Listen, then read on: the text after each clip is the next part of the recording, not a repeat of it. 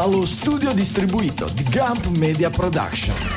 Franco Solerio, Massimo De Santo. Questo è Digitalia. Settimana del 25 luglio 2022, la guerra open source, l'agenzia delle entrate hackerata, parte il registro delle opposizioni e poi crypto mining, Nova Launcher, heavy metal, queste e molte altre scalette per un'ora e mezza dedicata alla notizia, quella digitale, all'italiana. Dalle studio di Ligure 1 di Sanremo, qui a Franco Solerio. Dallo studio di Milano, Michele Di Maio. E dallo studio di Roma, Giulio Cupini. Eccoci qui, buongiorno, bentornati digitaliani, a mezzo servizio se ci vedete in video, qualche problemino tecnico, ma l'ultima puntata della stagione deve avere quel, que, quelle, quelle, cose di fare, lasciarci con un po' di suspense. Michele, sei quasi della stagione regolare, del, cliffhanger. della regular season, siamo già pronti, non temete, il digitale va in vacanza, ma non va del tutto in vacanza perché sono già pronti un paio di speciali per voi che arriveranno durante il mese di agosto. Buongiorno, bentornato Giulio, che ci hai fatto un filotto di puntate ultimamente sei oramai un... Sì, sì, mi sento un veterano adesso. e bentornato Michele dalle Indie, orientali o occidentali? Mm, settentrionali dalle realtà. Indie settentrionali perfetto esatto. siamo, siamo, già a posto perché vai sempre da quelle parti Michele? perché sei, sei un eh, uomo dell'est tu cosa, cosa... sono eh, non lo so da quando oramai or sono 14 anni fa ho fatto il mio semestre di scambio, di scambio in India c'è chi ha il mal d'Africa io ho il mal d'Asia e quindi okay. per la terza volta sono tornato, son tornato, in India. La natura, la gente, la storia, la cultura, cosa tutto. Sì, la un droga. po', un po'. Cosa, Effettivamente, se, se, se, potessi ricordarmi di tutto quello che è successo 14 anni fa. E sì, no, sì, il cibo, non dimentichiamo il cibo. Ah, il cibo, il cibo. Tutto quello sì. che avete detto, più il cibo, esatto. Ok, ok, ok. Vabbè, è stato positivo questo ultimo viaggio? Sì, sì, è stato, è stato, molto figo, è stato diverso perché ho visto un'India diversa, in pratica sono stato in questo fazzoletto di terra che si chiama il Ladakh, nello stato di Jammu e Kashmir, eh, che si trova tra Pakistan, Cina e sopra c'è un Tirgikistan, qualcosa di Uzbekistan, mm-hmm. non mi ricordo, qualcosa che finisce per Zistan, uno dei regali della, della partitioning degli inglesi. E infatti, eh, considerate che le, le, le mie, la, mia, la, mia, sim italiana non funzionava. Tutte le sim estere sono bloccate, ah. è super militarizzato, ogni, è come dire, molto natura, nel senso che sono queste valli eh, scavate da, nei, nei bilioni di anni dai ghiacciai e soltanto che sono territori contesi, infatti ogni tanto si sparano con i cinesi o con, con i pakistani e quindi è super militarizzato. Quindi posti di blocco, di, controlli. Posti di blocco, esatto, se vuoi andare da una parte all'altra devi avere, devi avere i permessi, eh, però dal punto di vista naturalistico molto bello, dal punto di vista culturale molto bello, è un po' come se fosse il Tibet prima che i cinesi fossero passati eh, nel Tibet, eh, quello cinese, ecco, uh-huh. quindi monasteri buddisti, tante belle cose. Bello, sì, bello, faccio bello. vacanze alternative. Tecnologia zero, quindi ti sei preso Tecnologia una... zero. Ti sei preso una quindi vacanza dalla tecnologia proprio. Nessun risvolto digitaliano, in alcuni posti a stento c'era la corrente. Volo? Casini aeroportuali uh, vari siete riusciti no, a evitare? No, no, da quelle stiamo, parti, da stiamo quelle parti no. ma anche all'andata, perché stiamo leggendo di delle cose inenarrabili, sì, sì. gente che fa sei ore di coda in aeroporto, perde il volo. Eh, ma io sono passato per, per, gli arabi e gli arabi comunque credo che se ne, batta, se ne sono battuti abbastanza di tutti Vabbè, i ma sei partito comunque dall'Italia, sei partito comunque da Milano. Sì, sì, sì no, no, da Malpensa è andato liscio eh, e poi tutti gli altri. Okay. Esattamente. Okay, non, tutto, beh, tutto, bene. Va bene, intanto non tutto bene in, dalle parti del, dell'Ucraina dove la guerra continua a impazzare e continuano ad arrivare notizie tecnologiche da teatro di guerra. Giulia, questa qui è una cosa un po' confusa il, questa storia, no? Ci sono arrivate tante notizie in questi ultimi mesi della tecnologia nel teatro di guerra, droni, non droni, irregolari, e, eh, no? Elon Musk che manda gli Starlink, eccetera. Certo. E questo ultimo articolo che ci hai mandato eh, dal Financial Times, eh, Inside Ukraine's sì. Open Source War dentro alla guerra open source dell'Ucraina.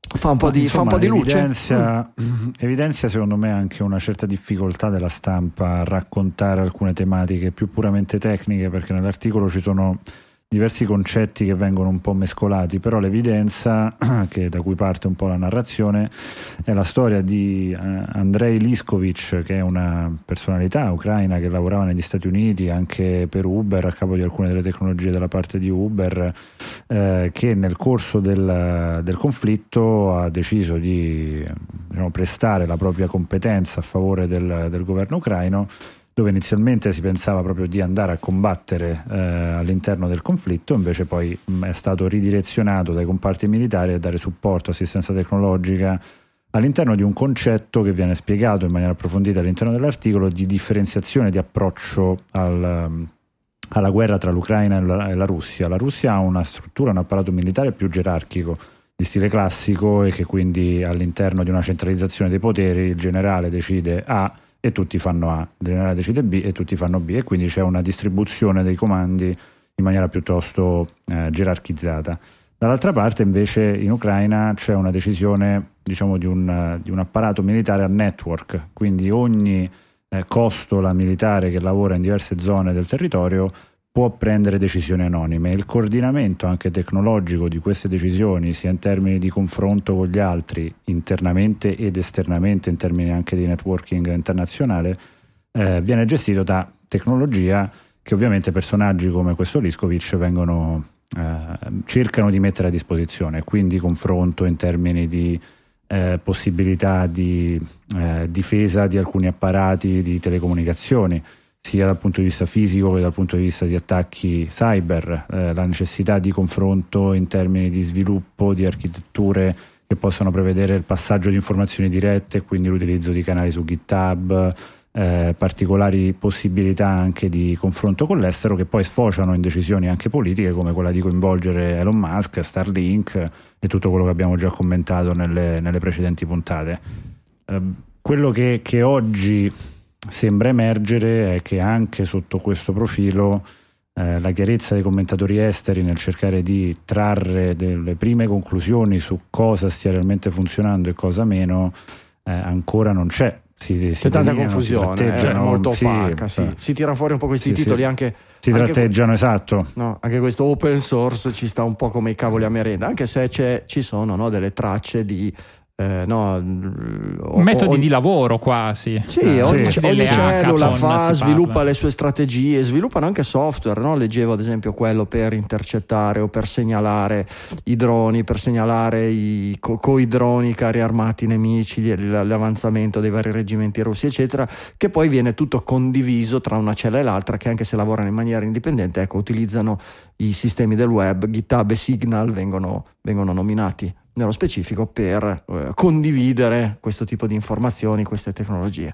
Eh... Sì, c'è, c'è, da dire, c'è da aggiungere anche un'altra cosa, non, non, ho altre fonti se non quella appunto dell'articolo del Financial Times, però come principale eh, successo dal punto di vista digitale del governo Zelensky pre-guerra c'è un'applicazione di rapporto Stato-cittadini eh, che mette a disposizione una serie di informazioni tra cui tutti i documenti della burocrazia nazionale più per alcuni casi ricevimento della pensione, insomma Ah sì, c'è quest'app che sembra un po' la nostra, la nostra IO mh, mm, un esatto, po' più avanzata, con esatto. un po' più esatto. con i pagamenti, esatto. eccetera, che diventa anche un bersaglio. E la messa a protezione esatto, di, di, quella tipologia di asset è molto molto importante. Vabbè, ci sta secondo me poi come, il, come dire, il discorso che facevate del come dire, di non riuscire a tracciare un quadro completo della situazione, anche perché molto banalmente è ancora una guerra questa, che, che, ne, dicano, che, che ne, dicano, i russi. Un'operazione quindi, militare speciale. Esatto, e, mh, mm, per la traduzione in russo di Digitalia. Però, eh, il, il, e quindi, come dire, i dettagli tecnologici non è neanche a vantaggio dell'Ucraina, ecco, farlo uscire con eh, un determinato livello, un certo livello di dettaglio. Quindi ci sta, secondo sì, me, certo, che appunto le ricostru- ricostruzioni ah, certo. giornalistiche siano. Sì, c'è, c'è anche un tema buchi. culturale dal punto di vista della, del funzionamento dell'apparato tecnologico di queste due nazioni che viene citato nell'articolo. Il primo è che avendo un grandissimo mercato interno, eh, i laureati in materie tecniche sì. che poi sviluppano competenze nel digitale in Russia restano all'interno del mercato russo. Viceversa in Ucraina sono tutte competenze che si sono un po' disseminate dappertutto e quindi anche poi la, il funzionamento in maniera indipendente di varie cellule che si muovono a supporto poi di questi apparati eh, in maniera sincrona è figlio anche di atteggiamenti culturali del corso degli ultimi anni insomma. È un po' comunque una cosa che si, cioè, oggi abbiamo, lo vediamo in salsa tecnologica, ma in tutte le guerre dell'ultimo periodo ricordiamo sempre una parte più forte e più strutturata e una più debole, più raffazzonata che si ispira no, ai concetti della guerriglia, eccetera, e che, e, che, e, che, e che, dà del filo da torcere pur partendo da, da, un, da un, piano inferiore. No? Da, l'abbiamo visto certo. nella guerra nella giungla nel Vietnam, l'abbiamo visto nella, nella, nella, nella guerra eh, chiamiamola guerra tra Stati Uniti e Al-Qaeda, l'abbiamo visto nella guerra in Afghanistan, sia prima i russi, sia poi dopo gli americani. Eh, oggi ha questa connotazione in quanto la parte, diciamo, quella la, la, l'underdog lo fa un, un, una nazione progredita occidentale con un livello tecnologico e quindi applica questa tecnologia alle, alle, alle necessità della, della, di, questo di, di, questo tipo di guerra. Va bene, dai teatri di guerra torniamo nel nostro paese, Italia sì, Italia no, attacco informatico all'agenzia delle entrate, riscatto in cinque giorni o pubblichiamo i dati rubati. Allora, se è eh, comprensibile che arrivino notizie frammentarie, opache, confuse da un teatro di guerra, dove giustamente dice Michele, insomma, in guerra no, più segreti ci sono, meglio è. Un articolo del genere, quando abbiamo un qualche cosa di così importante per il nostro funzionamento del nostro paese, come l'Agenzia delle Entrate, sotto eh, attacco hacker, ecco, avere delle notizie così frammentate e degli articoli così confusi non è proprio un bel segno. Non si eh, capisce sì. niente, non si capisce se è stato, se sono stati attaccati da un cryptolocker, quindi semplicemente gli hacker hanno buttato dentro un Trojan che ha criptato tutto e i funzionari non riescono più a accedere, perché da una parte sembrerebbe quello, dall'altra invece sembrerebbe semplicemente una esfiltrazione di dati, che quindi uh, questa, queste, questi hacker hanno messo le mani su non si sa quanti e non si sa che tipo di dati e che minacciano di pubblicarli e quindi immaginiamo siano dati sensibili. Insomma, nel 2022 non sarebbe il caso, no? Non si era detto sì. che in caso di attacco il primo dovere dovrebbe essere la chiarezza. La chiarezza. La... Ecco. Sì, c'è, sì. C'è, da dire, c'è, da dire, una cosa, che su questo forse è la prima volta che lo vedo, però c'è stata un, un'intervista del capo del sistema per la cybersicurezza nazionale in diretta sul TG1, quindi mainstream per definizione. Mm. Eh, che ha fatto una dichiarazione appunto informando i cittadini su quanto era accaduto e quello che ha raccontato è che in questo momento da quello che emerge dai loro dati è che non è stata attaccata direttamente all'Agenzia delle Entrate, ma sembrerebbe un qualche CAF rilevante eh, agganciato ai sistemi che cos'è, però cos'è un CAF? Quindi, i CAF Centro assistenza fiscale. Ah, ok, ok, esatto, okay tu, distribuiti per il territorio che aiutano le persone a fare dichiarazioni per i redditi, eh, sì. eccetera, eccetera. Quindi sembra che i dati vengano da un CAF locale e non siano legati all'apparato centrale. D-Day non è ancora chiaro, che, però mi è piaciuto, che mette un po' l'idea che ha messo un po' in fila un po' di informazione, ha parlato di Lockbit, eh, quindi il gruppo eh, hacker, eh, parla, Esatto, quello filorusso. Eh, parla di un server, di un attacco in realtà abbastanza limitato a un server amministrativo e sulla base dei, magari passando per il CAF, come, come diceva, diceva, Giulio, eh, che dai dati sample che hanno eh, fatto, come dire, che hanno pubblicato per prova dell'avvenuto attacco, si parla di, di mh, documentazione dell'antiriciclaggio e comunque con un buon, cioè ci sono documenti di persone, re, di persone fisiche, di, di aziende, eh, passaporti, carte d'identità, eh, però appunto questo solo dal sample, vedremo poi cosa uscirà nei prossimi, nei prossimi giorni, se altri, altri ambiti. Fantastico. Tutte le indagini sugli yacht di Russo di Franco sono a rischio. Fatevi delle domande e datevi delle risposte. Cosa, cosa, cosa vi devo dire? Io intanto so, ho il globo che mi tiene libero un posto, ve l'ho detto. E dall'agenzia delle entrate a italia.it per cui insomma se ci sono delle, delle ombre nella, nella, nella, immagine digitale del, del nostro paese per fortuna c'è questo fiore all'occhiello italia.it dove i vari governi hanno già investito 22 milioni con risultati così strabilianti e di fronte agli occhi di tutti e per fortuna oggi insomma pare siano stati stanziati altri 114 milioni.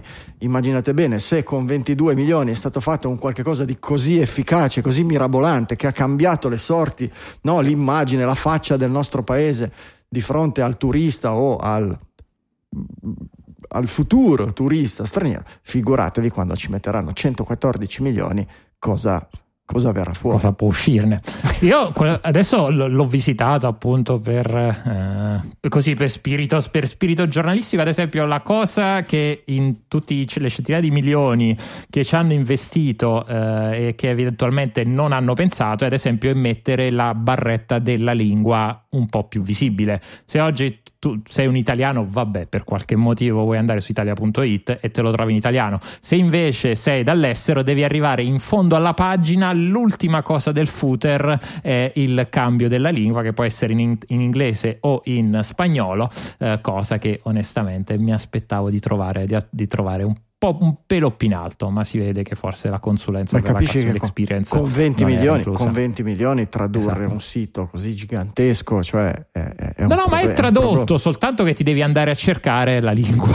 Ah, okay. la, barra, la, barra, di selezione della lingua è in fondissimo alla pagina. No, è tradotto, sì, ma inglese, spagnolo e italiano.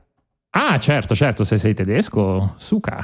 Cioè, mm, non lo so, oggi vediamo, no, a parte gli ultimi, gli ultimi pochi mesi, ma eh, turisti, grosso afflusso di turisti oggi nel nord i tedeschi, i cinesi, arabi, cioè giapponesi, ragazzi, cioè, pensare di fare un sito inglese, spagnolo, italiano sembra quello che dice ma tu che cosa fai? Ma faccio il linguistico, ah bello che stai linguistico, ah faccio, faccio inglese, spagnolo, fantastico, è proprio è la scelta dello studente pigro, ecco, e, al, al, c'è niente di male per carità, eh?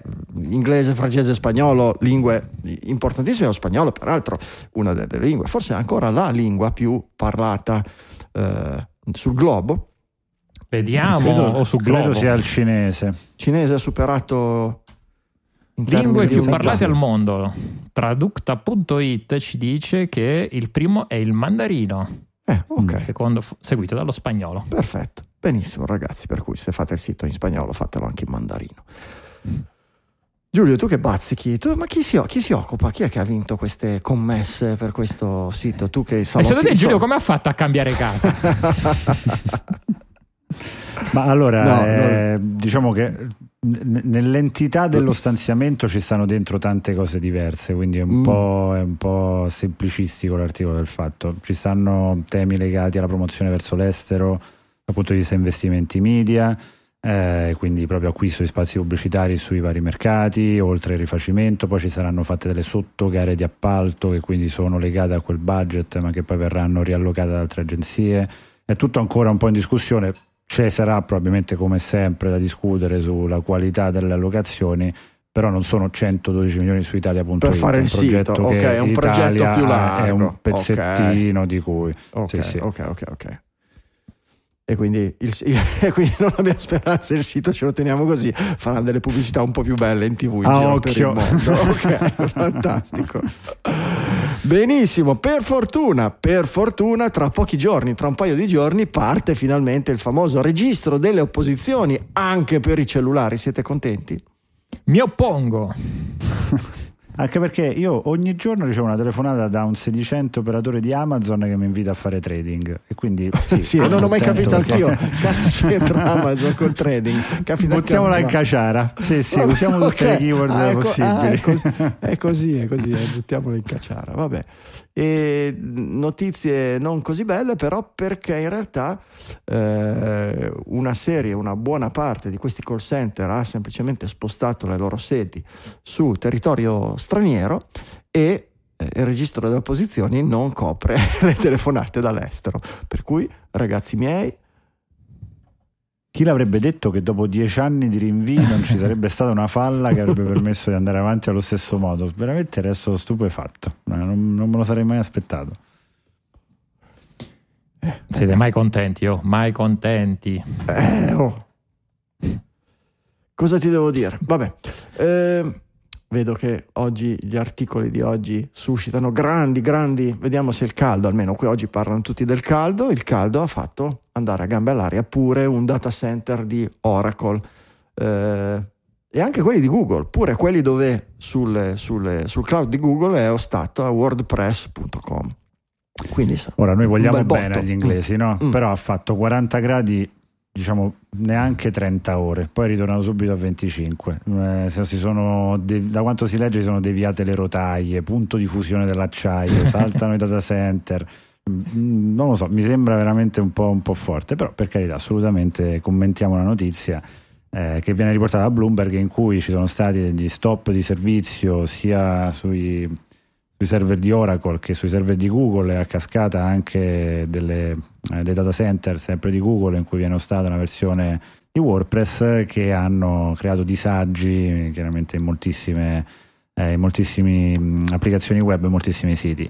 Il problema legato all'ondata di calore con relativi incendi e difficoltà al al sistema di condizionamento, la, la, mia sensazione è che comunque ci sia una gestione infrastrutturale su alcuni plant fuori dalle sedi centrali piuttosto, piuttosto carente. Leggera, mm. Perché, beh, sì, dai, oggettivamente è veramente un, un attacco climatico forte, assolutamente, ma troppo breve per non poterlo in qualche modo prevedere o gestire attraverso comunque almeno un recovery plan o qualcosa che non ti mandi giù KO. E invece così è successo, ma ci sarà un po' da riflettere sulla robustezza di queste infrastrutture perché qua parliamo fantastiliardi e poi ti fa un giorno 40 gradi, per carità, caldo, però mi sembra un po' forte. Sì, da capire se non ci dovremo poi abituare a questo tipo di situazioni, dato che, come dire, quello, questa è stata è, è l'estate più calda fino ad oggi, eh, come era stata è la, la più fresca la dei prossimi 30 anni. È la, esatto, è la più fresca da, da, qui a chissà quando. Eh, è il migliore iPhone sono... di sempre, l'ho già sentito io questo. esatto. esatto. esatto, quindi potrebbe essere uno, delle, uno degli effetti del cambiamento climatico, quello che vanno giù i server anche. Va bene. Se durante questa stagione, se durante questa stagione estiva volete seguirci, Digitalia FM, il Twitter ufficiale, Digitalia underscore BC, il back channel dove passano tutte le notizie che prendiamo in considerazione per event- eventualmente farle finire in trasmissione, eh, Doc Franco, Mickey Six, Giulio Cupini, i nostri account personali su Twitter, ma soprattutto venite su Slack, digitalia.fm slash Slack, SLACK, chat multicanale, tutta la community di Digitalia è da quelle parti, si chiacchiera, si discute, si chiede aiuto, ci si confronta sulle tematiche più o meno digitali e digitaliane. Eh, dal calore all'energia, il boom del crypto mining eh, manda alle stelle le bollette della gente. I federali, il governo federale inizia a pensare di correre ai ripari con nuove regolamentazioni. Che poi è colpa dei cinesi. Ah, perché, pure? Ah, già. È, è, è, colpa dei cinesi perché da quando la Cina ha di fatto proibito uh, l'estrazione di criptovaluta sul suo, sul, suo, sul suo, suolo, tanti poi si sono spostati negli Stati Uniti ed è qui che poi si concentra che, si, che significa che, che, significa che l'elettricità costa poco rispetto a, ad altri paesi perché certo. è semplicemente una, una scelta costi-benefici.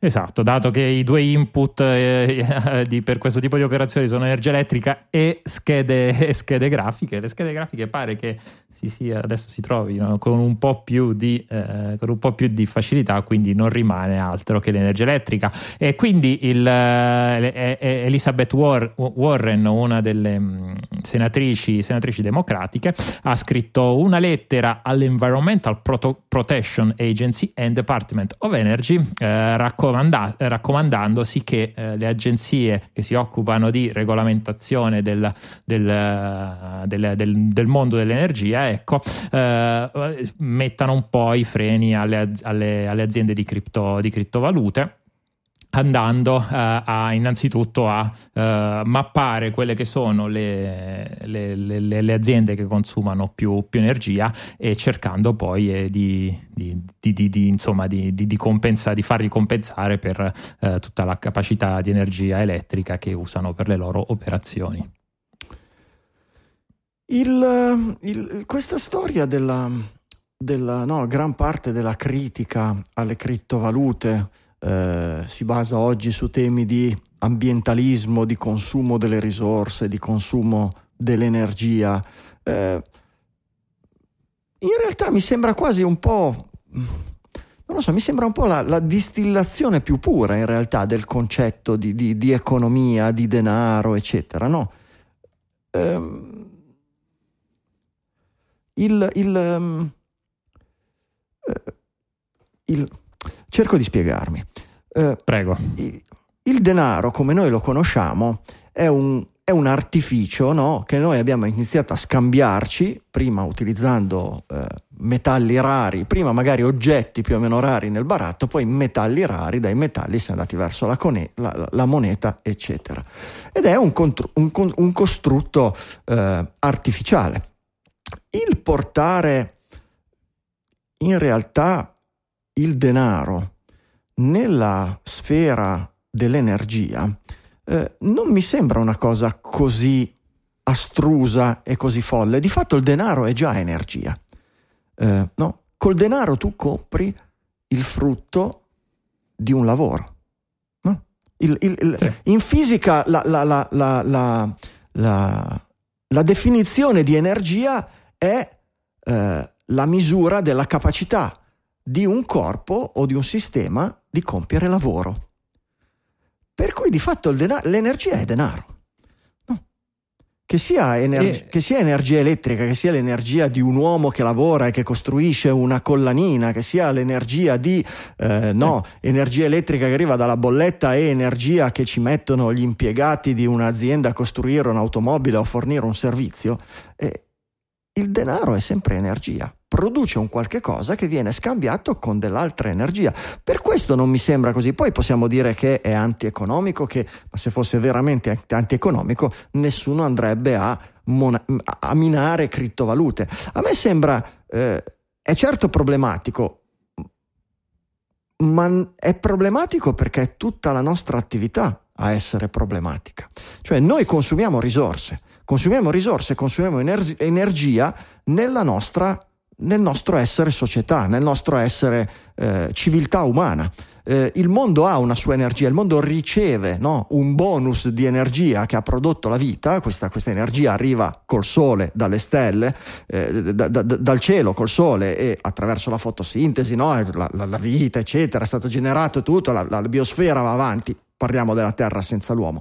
Nel momento in cui l'uomo costruisce civiltà, inizia a coltivare, inizia a produrre, inizia a creare degli oggetti, inizia a scambiarli, eccetera, inizia a dare dei servizi, eccetera, deve utilizzare un surplus di questa energia. Ora, eh, l'abbiamo chiamato denaro, fat- ma è sempre stata energia.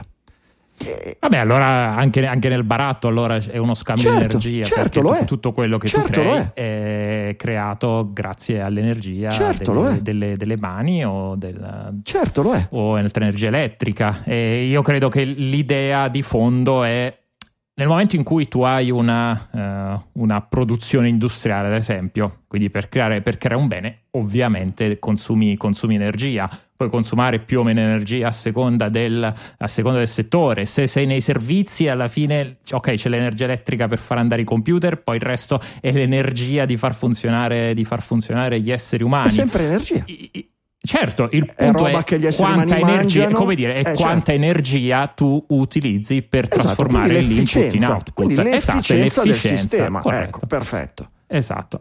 Ed è qui che nel momento in cui metti un'unità di energia, ad esempio, nella costruzione di un'automobile, ad esempio, si crea, ok, si creano poi alla fine dei profitti per chi eh, è detentore delle azioni di, quella, di quell'industria, però ad esempio si crea anche il lavoro per le persone che sono sulla, sulla linea di, di, ass- di, di, assemblamento delle macchine. Beh, ma... Nel caso delle criptovalute non si creano ad esempio queste esternalità positive, eh, ma si consuma puramente energia per il puro puramente per consumare energia per andare ad elaborare gli algoritmi che poi estraggono no, no, Bitcoin.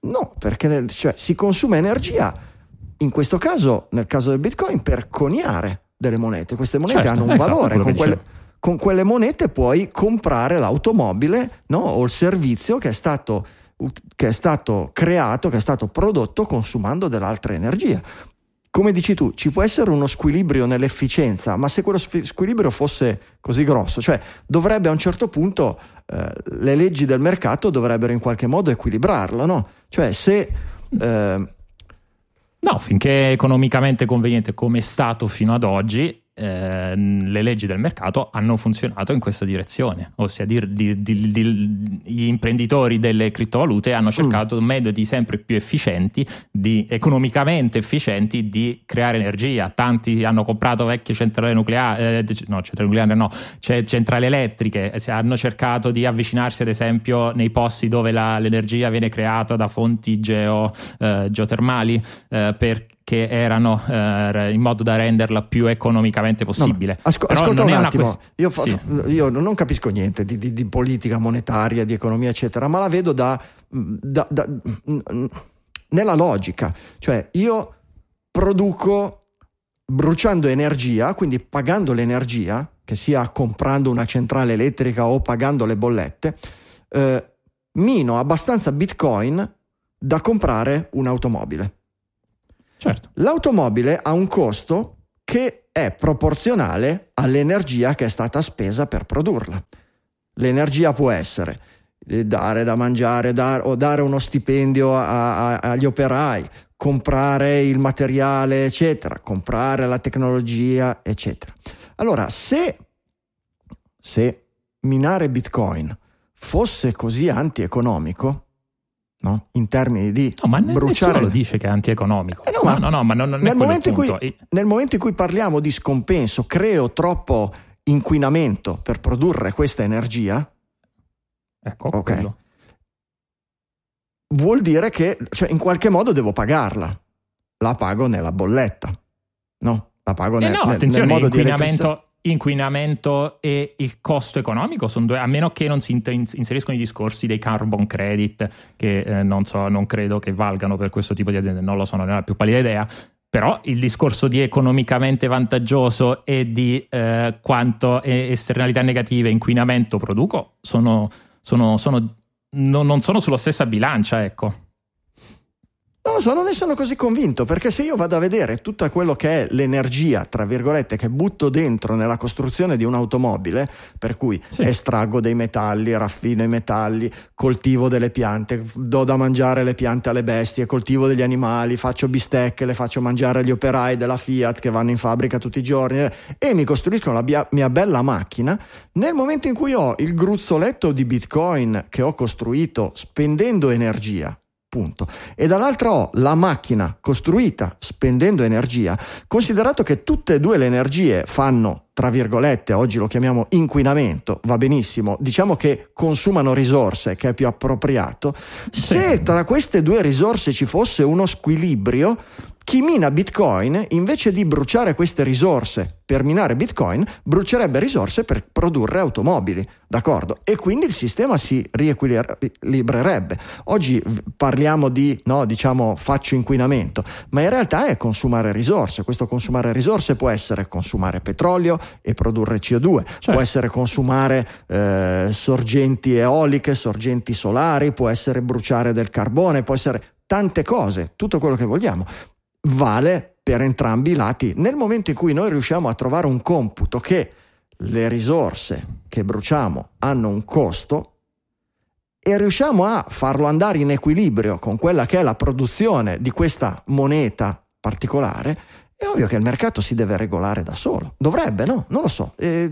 No, ma eh, dal, come dire, quello è il, esatto, ma eh, dici bene, è il mercato che a quel punto si, rego, si regola nel momento in cui il bitcoin scende sotto i 10.000 dollari ci saranno meno persone che troveranno l'efficienza economica nel produrre, nel produrre bitcoin e quindi alcuni mm. probabilmente nel frattempo usciranno da questo mercato. Nel momento in cui però tu i, i, mm, i, usi delle risorse per costruire, per costruire, una macchina, quindi da un lato della bilancia, crei anche delle, dire, delle esternalità positive che possono essere appunto gli stipendi che paghi agli operai. Nel momento in cui tu utilizzi la stessa quantità di energia per creare un bitcoin, non si creano le stesse, le stesse esternalità neg- eh, positive e quindi come società dobbiamo cercare, secondo me, che secondo me è uno dei punti delle critiche ambientaliste di, del, della creazione di Bitcoin è ci, ma ci conviene davvero utilizzare tutte queste risorse che poi in realtà in altri, in, con altri metodi di creazione della moneta non utilizzeremo, ok? Ser- l'energia serve anche per far girare una banca e per far girare un bancomat, però torniamo al discorso del, eh, dell'automobile che dà anche stipendi a delle, a delle persone. Il bitcoin no, è energia per creare energia, cioè per, per, energia utilizzata per, bruci- per, per, il puro scopo di, di, essere, di, essere, utilizzata per la creazione del cioè, per qualche... far girare gli algoritmi. Ok, capi- capisco, capisco quello che vuoi dire, cioè sa- sarebbe come un ritornare alla, alla, alle riserve auree, sarebbe un po' come ritornare ad agganciare il costo del denaro, il valore de- del denaro a una risorsa finita, in questo caso quello che serve per produrre l'energia e questo l'abbiamo sì. superato in, in, con questo... Con, da un po'. Appunto. Ok, ok. E, d'accordo, capisco, d'altra parte la bocconi l'hai fatta tu. E... Capisco un pochino di più in questo momento. Va bene. E bisogna trovare un modo di fare del denaro che sia meno manipolabile, che sia sicuro, eccetera, e che non, e che non abbia questo tipo di, di, di costi e di, di cose. Vabbè. E ragazzi, il progetto per le vacanze? Eh, ci vuole un attimo, eh, ci vuole un attimo.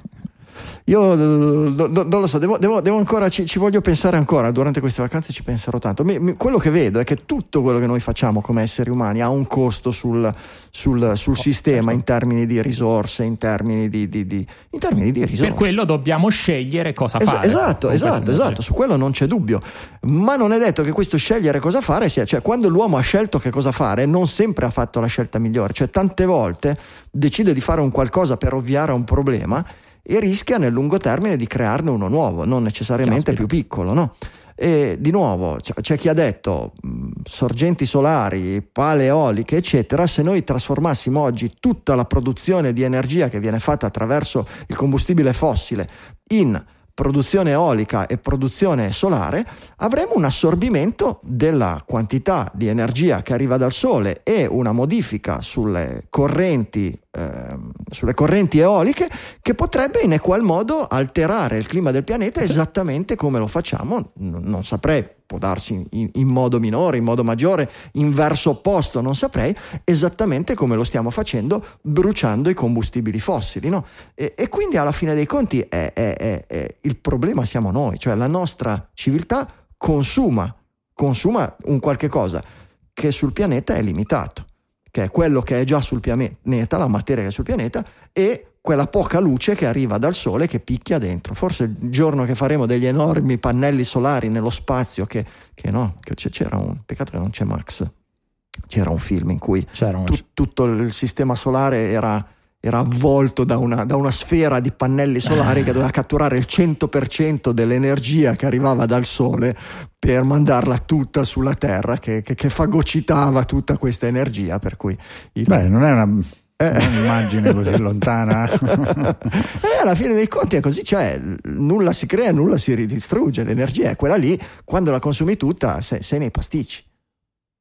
No, ma anche perché poi su, anche su questo discorso adesso è un, è un approfondimento che, che, non ho fatto, ma mi, prometto, mi sono promesso di fare. Leggevo l'altro giorno per vari motivi dell'efficienza energetica dei pannelli solari e ho scoperto che sopra un certo, un certo grado diciamo, di, di, calore eh, l'efficienza del pannello comincia a, di, a, diminuire in maniera più forte di quanto aumenta eh, il grado di, di, calore che insiste su quel pannello. Quindi io ho immaginato in maniera stupida che questo momento di siccità potesse però dare dei benefici in termini di energia solare e assorbimento di quell'energia solare eh, su questi pannelli, in realtà la diminuzione dell'efficienza è pari addirittura al 25%. Ho letto sopra. Qui va, va fuori. Calore, mai una gioia. Mai non funziona gioia. niente, ragazzi. Non funziona più niente. La gente con gli ombrelloni può... davanti ai pannelli solari. Ma basta. non si capisce più niente.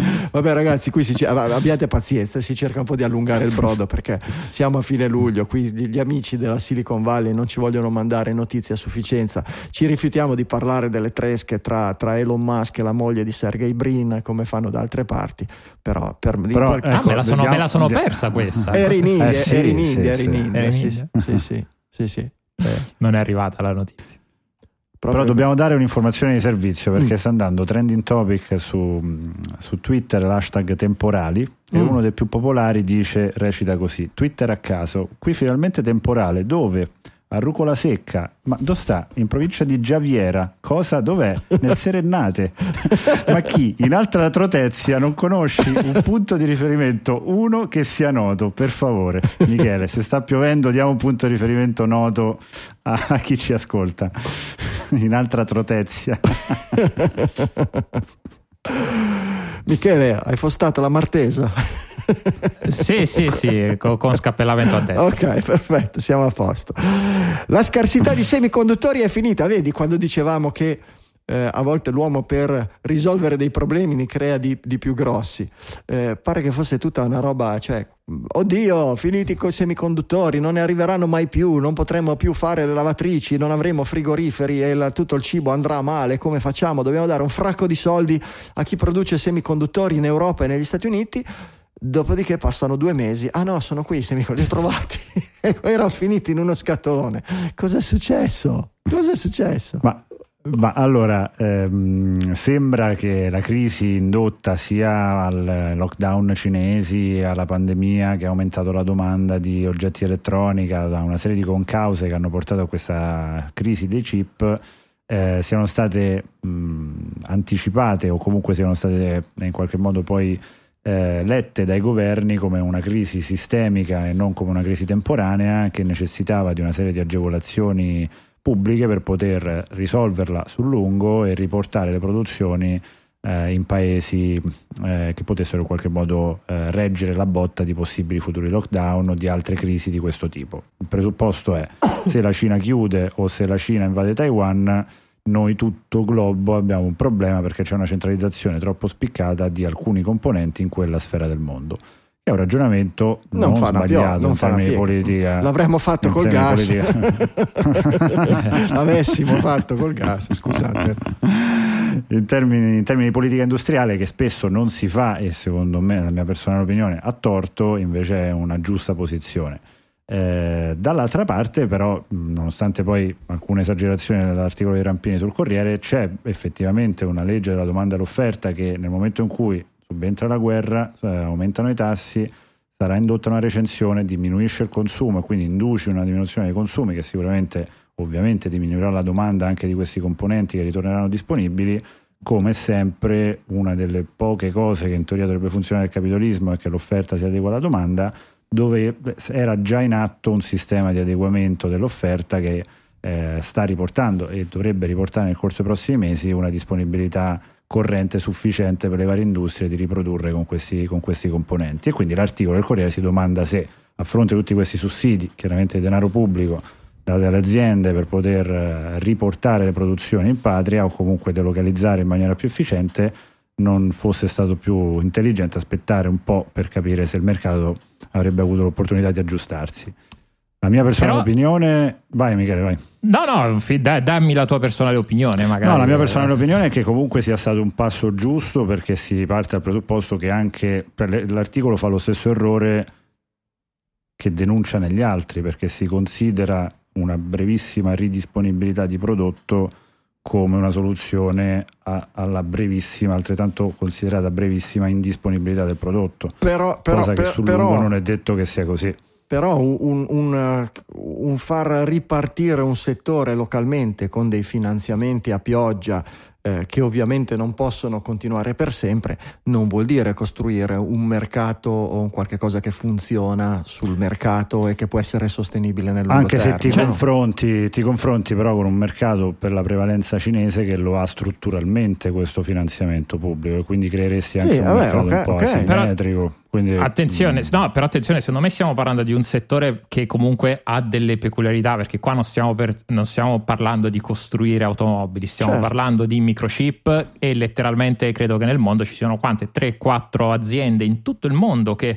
riescono a costruire microchip per soddisfare la, eh, la, la domanda eh, che, c'è, che, c'è, oggi. C'è TSMC in, eh, a Taiwan, che tra l'altro non è Cina, la Cina sta cercando di portarsi delle conoscenze per fare i microchip in mainland China, quindi nella Cina, nella Cina continentale, ma oggi no, mm. esatto, su, su, Shenzhen o quelli che sono i distretti, i distretti della tecnologia, ma non ci riesce perché è una cosa estremamente difficile. Samsung ci è riuscita do, do, non, so bene, non so bene come, c'è Intel, c'è Intel sicuramente, ma oggi non si può pensare che costruire, n- non, come dire, non basta nel mercato, sicuramente non basta il mercato per, per creare una uh, produzione di uh, microchip in Europa o anche negli Stati Uniti, perché poi Intel sappiamo che non è che se la stia proprio vivendo, vivendo benissimo. Eh, certo.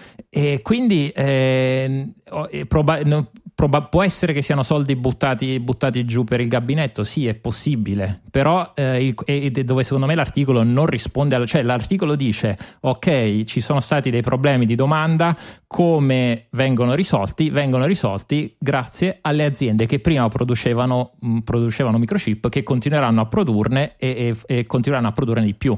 Ma il punto è perché non possiamo cercare di, appunto, di avviare una produzione, ad esempio, in Europa, dove esistono delle, esistono delle, piccolissime realtà che producono questo, tipo, questo genere di cose. Cioè, eh, l'articolo parte da una domanda, però la risposta, secondo me, è completamente, completamente fuori, fuori scopo. Ecco. Sì. Diciamo che in questo momento, eh, anzi, nell'ultimo periodo, eh, è si è andati verso un atteggiamento, un, una, un modo di reagire alle cose con ondate crescenti di panico. Eh, forse, è vero, è, forse, forse, è il nostro modo Forse è il panorama delle, delle, notizie che è cambiato, forse è favorito da social, Twitter, non lo so, per qualsiasi cosa si va nel panico e si deve agire in maniera drastica e, e, e impetuosa, eccetera, rischiando di, di, di, di, non reagire in maniera eh, equilibrata, in maniera intelligente in maniera ponderata no? e questo può essere consideriamo che poi su queste onde di panico e, e, e, di risposte esagerate ci possono essere anche delle speculazioni perché nel momento in cui certo. si dice oddio oddio siamo finiti non avremo più i chip per fare i frigoriferi bisogna buttare 100 milioni di dollari eh, sul mercato locale negli Stati Uniti o di euro e cosa, quei 100 milioni di dollari da qualche parte partono, da qualche parte passano e da qualche parte finiscono. E questo può causare, può portare a lavoro che fa piacere a tutti, arricchimenti e anche speculazioni finanziarie. Eh, non lo so, eh, certo è bene essersi mossi in quel, in quel, in quel verso lì, è male forse pensare che tutto si possa risolvere con una pioggia di denaro come è stato fatto negli ultimi vent'anni, che tanto, anzi dieci anni, che tanto si poteva stampare denaro all'infinito che, e oggi ce ne accorgiamo con l'inflazione che parte e i vari problemi connessi che, che, che stiamo sperimentando. Eh, la programmazione la, la, la, è un qualche cosa che, fa poco, no? che non, non, non, è tipica di questo modo di risposta che che vediamo. Che prevederebbe calma invece. Eh sì, calma, pianificazione, pianificazione. Dice no, f- cerchiamo il modo di tenere i nostri cervelli, cerchiamo il modo di far venire no, know-how, eccetera. Dopodiché diamogli denaro, facciamo progredire nostre, le nostre università, gli studenti che escono dalle nostre università, che sappiano fare, eccetera, e poi facciamo in modo a questo punto che non debbano andare a lavorare in Cina o cosa, dando denaro a chi vuole investire in questo campo, non di colpo 100 miliardi di dollari e questo risolve tutto, perché 100 miliardi di dollari e basta, lo sappiamo bene, no, no, no, non risolve proprio niente. Dai, produttori esecutivi.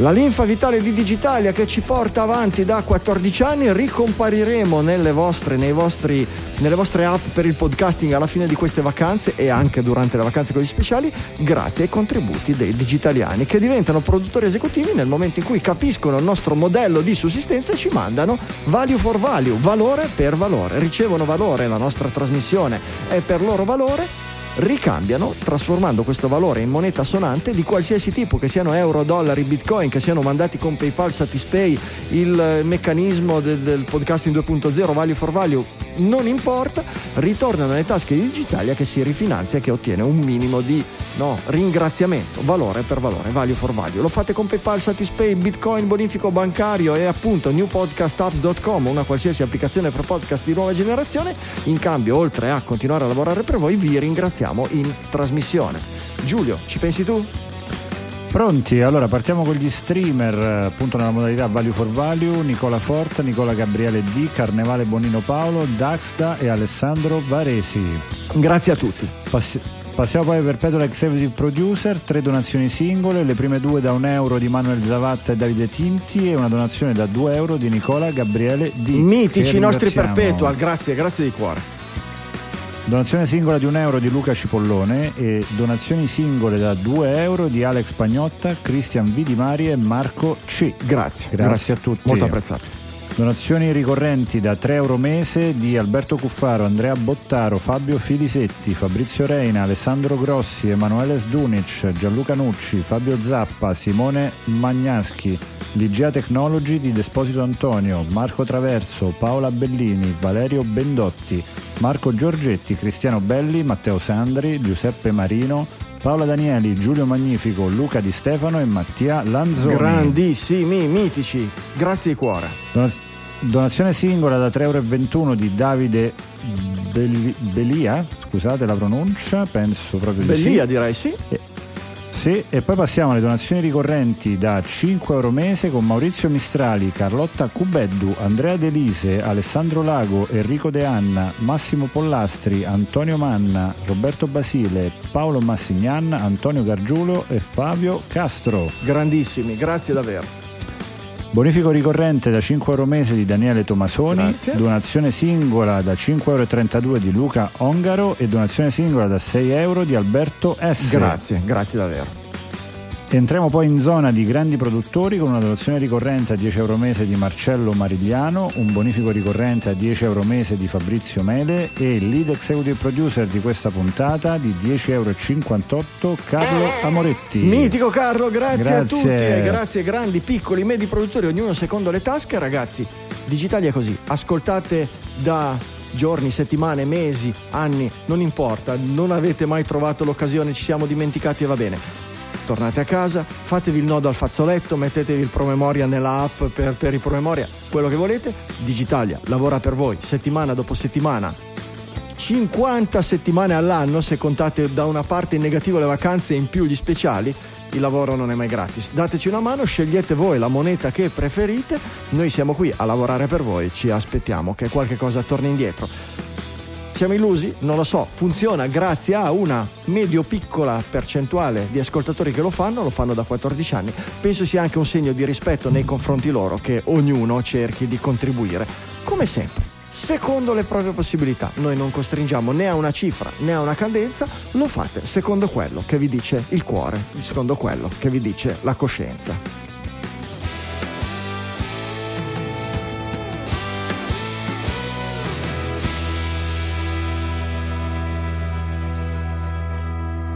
Roba androidiana, wow wow, Michele, cosa succede? Nova Launcher è qualcosa di cui io non uso da tempo Android, ma Nova Launcher mi ricordo che era una roba abbastanza...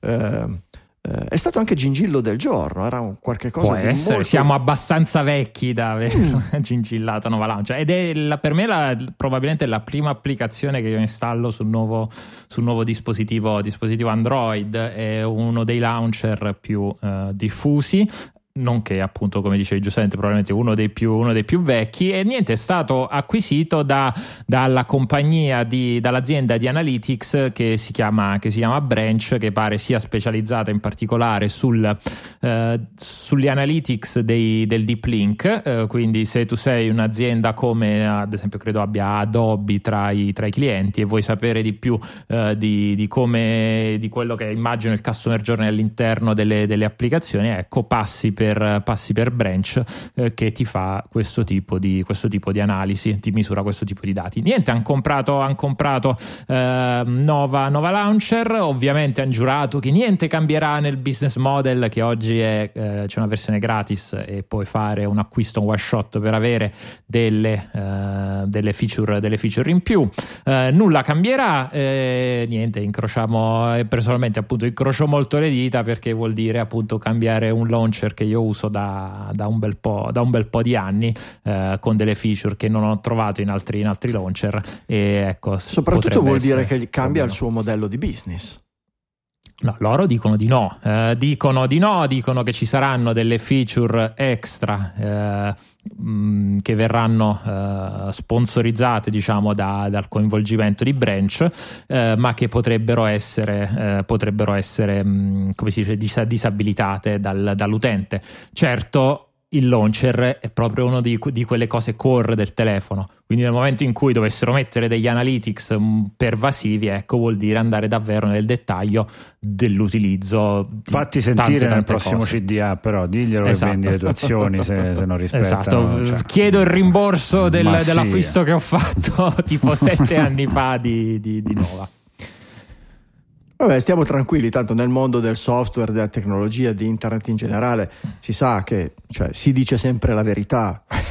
quando, esatto, non, quando, non è mai successo. Si dichiara, che... Quando si dichiara che il modello di business non cambierà e non inizieremo a spiare mai i nostri, successo. non è mai successo, quindi possiamo stare È un po' come il calciatore che quando cambia squadra era la squadra in cui voleva giocare fin da piccolo. Eh, ah, cioè, certo, eh, cioè, ho sempre sognato, avevo il poster, no? Eh, certamente. è sempre stata così. Vabbè. Eh, dei figli di Musk vi abbiamo detto, anzi delle tresche di Musk vi abbiamo detto che non ne parliamo, ci rifiutiamo, ma comunque il buon Elon riesce sempre in qualche modo a sfondare nella scaletta di Digitalia. Elon ha venduto il 75% dei bitcoin di Tesla. Eh, no, cioè aveva bisogno di liquidità, dicono, e quindi ha venduto il 75% dei bitcoin. Pare eh, par, eh, dire, dal valore di un miliardo e mezzo. Mm. No, la, un miliardo e mezzo sono gli investimenti che aveva fatto. Uh, qui parla di un guadagno di 936 milioni di dollari, mm. con, che poi ha usato per comprare val, valute fiat tradizionali. Mm.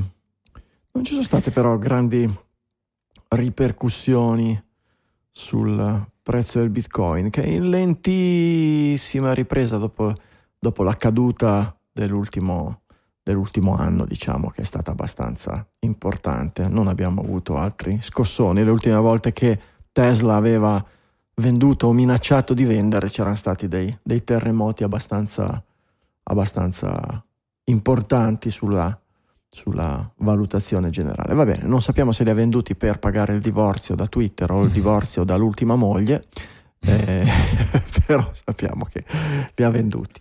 Un tribunale del Delaware ha approvato un processo rapido tra Twitter e Elon Musk. Cos'era successo? Elon Musk aveva chiesto il Twitter prima aveva chiesto un giudizio rapido, ha detto va bene, se Elon Musk si rifiuta deve dare un fracco di soldi, anzi il tribunale probabilmente lo deve obbligare, questo processo si deve compiere in poche settimane, non è una roba lunga, eccetera. Elon Musk si è messo di traverso e ha detto eh no, perché bisogna studiare Dobbiamo i bot. Studiare, devo contare i bot. Devo contare i bot.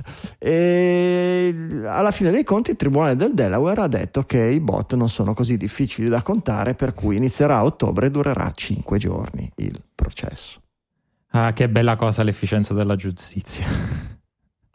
Vedi, Musk doveva farlo in Italia sto processo, così aveva tutto il tempo di contare i bot, i figli dei bot e i nipoti dei bot. Se invece di Twitter si comprava la pizzeria di Gino Sorbillo esatto. era meglio, dici tu. Eh vabbè, oh, ha sbagliato Mira, ha sbagliato. E vabbè, a ottobre vedremo, perché poi comunque durerà 5 giorni, alla fine dei 5 giorni ci sarà comunque un semi verdetto o un non verdetto, ci saranno i ricorsi, mega ricorsi, adesso qui non abbiamo esperti del sistema legale americano, ma non credo che dopo quei cinque giorni Elon Musk metterà l'assegno sul piatto e si deciderà se pagherà la multa o se, si, se sarà forzato a comprare le azioni. Eh, però sto giochetto secondo me gli costerà due soldini, eh? questo giochetto che ha provato a fare con... Dici che ha perso lo smalto, eh? il nostro giro non ma, gli va bene. Ma raga, ma raga eh, lo sapete, è una questione a quanto, a quanto, ammonta il patrimonio personale di Elon Musk? I, okay. i numeri? I numeri, fai, fai un numero. E non lo so, era sotto il trilione comunque. Sì, vabbè, grazie, ok. È l'uomo più ricco del mondo. era sotto il trilione, è uno straccione. Cioè, chi cacchio vuole questo? Dice, buongiorno, buongiorno, buongiorno avete, un ta- avete, un tavolo? Ha prenotato? No, ma io veramente sono l'uomo più ricco. del Scusi, guarda, lei più o meno di un trilione in banca? No, meno di un Allora, chi cacchio vuole? Se ne vada, non rompa le scatole. Il ristorante, allora, il ristorante dice... da Michele, 170 miliardi, una roba del genere deve essere. No, 200, e allora Google dice 200 153 in questo momento. Benissimo. capito che si parlava, quando si parlava della, della, della, della multa più salata che potrebbe essere costretto a pagare Elon Musk, si, pagava, si parlava di un miliardo. No, e per noi dici una multa di un miliardo alla faccia della contravvenzione. Chissà se glielo scrivono sul bigliettino rosa come Però i se paghi vigili. 30 giorni. Esatto, però ti faccia esatto, paghi 20% di meno, devi andare alle poste, però corri e porti.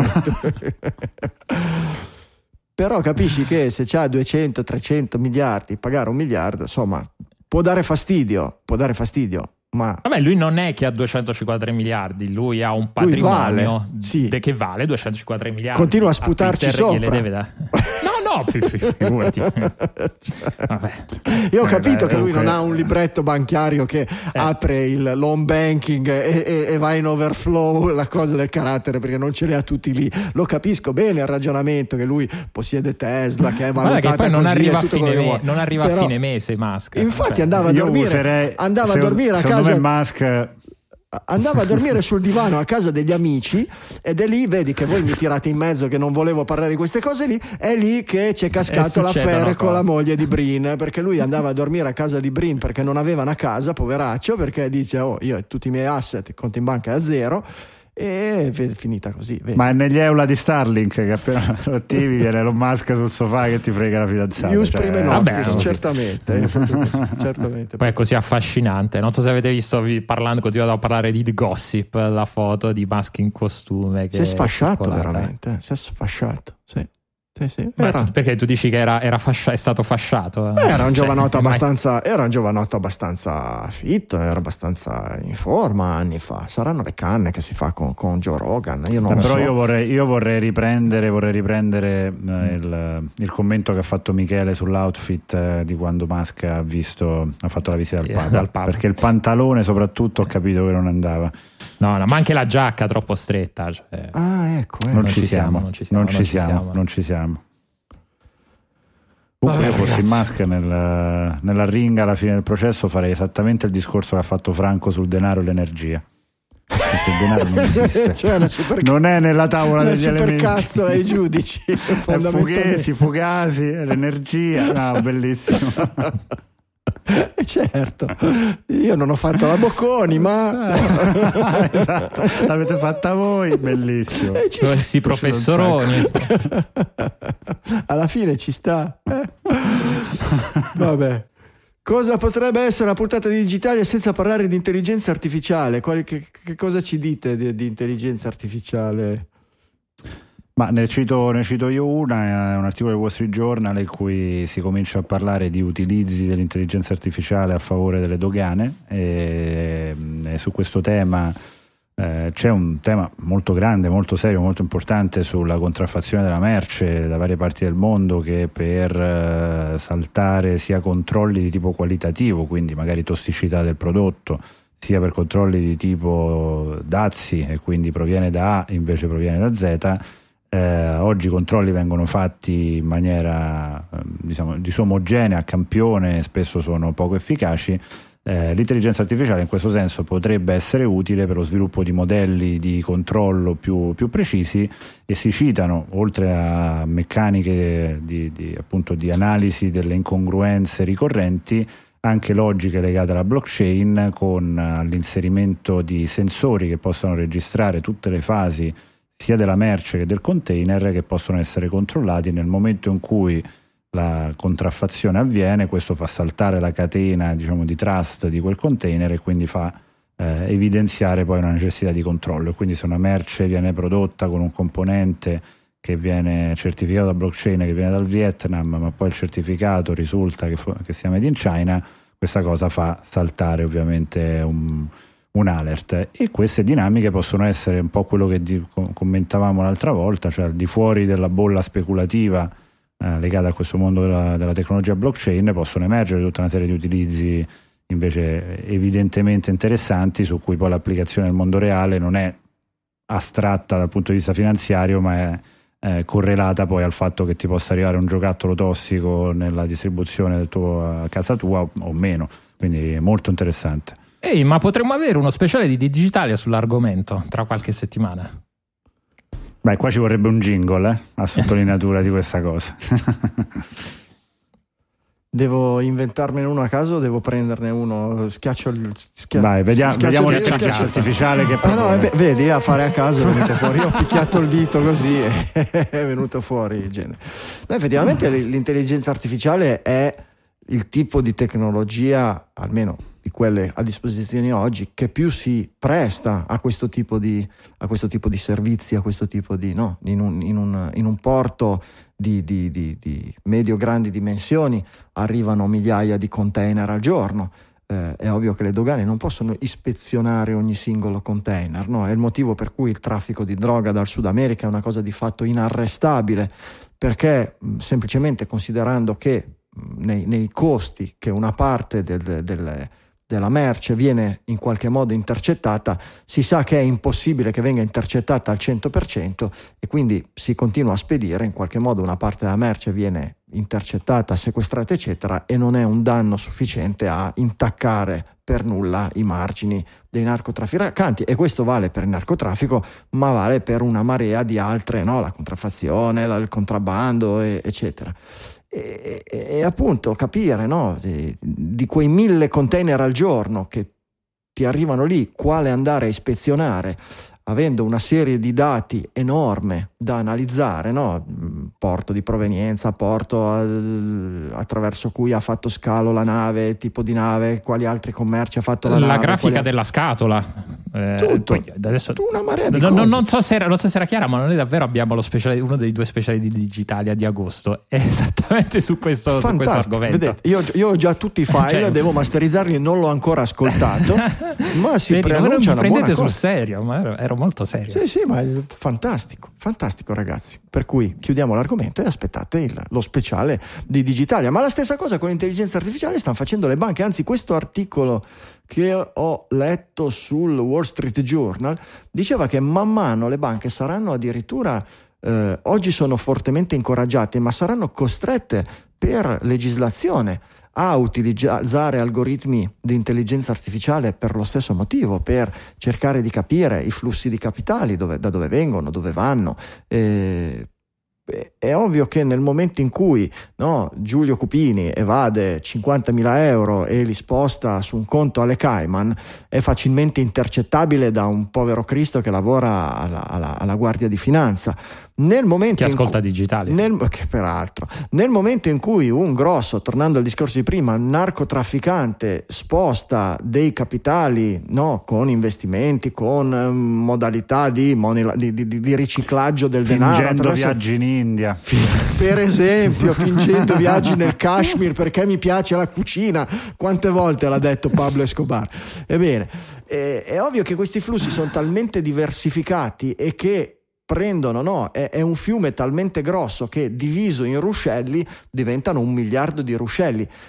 Per una persona singola o un team di indagine andare a eh, discernere in mezzo a un, un un- mille miliardi di ruscelli, andare a capire quali sono i 3 miliardi che sono illeciti e che è denaro che arriva dal narcotraffico è umanamente impossibile, ma di nuovo con algoritmi di reti neurali e robe del genere c'è una possibilità di riuscire ad andare a- ad avere dei flag, del- de- degli allarmi su quelli che possono essere dei, de- non dei movimenti, ma delle- dei flussi, cioè tanti movimenti messi assieme che possono far pensare a mm, operazioni di questo genere. E beh, forse è un qualcosa Sarebbe, di... sarebbe interessante capire anche poi come verrebbe gestita la cosa al contrario, perché nel momento in cui crei degli algoritmi di schema per la rilevazione, puoi creare degli algoritmi che evadano quello schema capendone la messa a terra random. Eh certo. Interessante, molto È il gatto interessante col topo, che Sì. poi è quello che hanno fatto Ah, i sì. tipi di, di- di Fox per le immagini. No, l'hai, l'hai visto, l'hai visto Fox? eh, L'ho, l'ho messo lì. Ehm, questo gruppo che ha sviluppato, eh, sono ricercatori che hanno sviluppato dei metodi per modificare le immagini facendo in modo che l'immagine risultato, le foto di persone, siano assolutamente riconoscibili eh, dal punto di vista della visione umana. Io prendo una foto di Giulio, la passo attraverso Fox, è sempre Giulio. Lo riconosco, se lo mando a una persona che non conosce Giulio, con quella foto lì, il giorno che lo vede per strada, dice quello è Giulio, è quello della foto.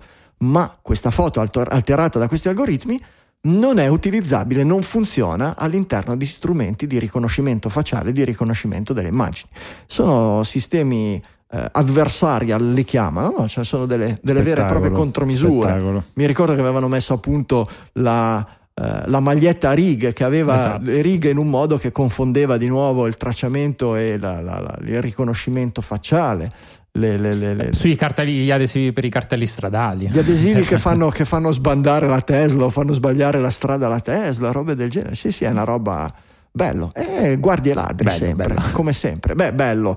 È, è, Ah, affascinante. Affascinante, affascinante, interessante. ecco, Sì. ecco, molto stimolante dal punto di vista intellettuale per noi che siamo un po' malati di, malati di tecnologia. E anche le, anche le assicurazioni, Giulio, fanno, fanno Ci sono sempre più uso. novità, sì, sì, sì, ma si parte anche qui da un principio di, di- di domanda e offerta, cioè come cercare di ottimizzare il business delle assicurazioni, ovviamente bisogna passare dal diminuire la richiesta di premi assicurativi e per farlo ehm, tra le varie strade che le assicurazioni stanno utilizzando nel campo della tecnologia analizzare la propria eh, lista clienti fornendo eh, soluzioni tecnologiche per migliorarne magari lo stile di vita, se pensiamo alle polizze sanitarie, per diminuire quindi le possibilità che poi malesseri che possono essere intercettati in tempo possano poi diventare richieste di, eh, di rimborso. E questa cosa sta diventando un trend molto importante soprattutto negli Stati Uniti da cui ovviamente queste tematiche partono con un certo tipo di, di anticipo rispetto al resto del mondo in cui magari partendo dallo smartwatch che ti monitora alcuni parametri e che poi da lì posso fornirti una serie di indicazioni su come migliorare il tuo stato di salute e legare a questo magari una diminuzione monitorando i tuoi dati sa- di salute, una diminuzione di quello che paghi in termini di, di rata mensile dell'assicurazione, eh, sembra, sembra che stia cominciando a portare dei risultati interessanti e quindi il trend di un'assicurazione che anticipa il rischio piuttosto che ne paga la soluzione successivamente eh, sta diventando un tema importante ed è uno di quei casi in cui sembra che l'evoluzione sia andata in un verso giusto e non in un verso negativo.